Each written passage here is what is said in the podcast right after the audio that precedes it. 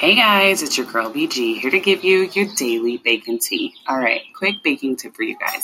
When you are filling up your piping bags with your frosting, good little tip, put it in a tall glass cup, um, kind of fold it over the cup, then put your icing in it. It makes it so much easier to get your frosting into the piping bag and it not being everywhere. It can get down to the bottom, less air bubbles. So definitely, definitely try it.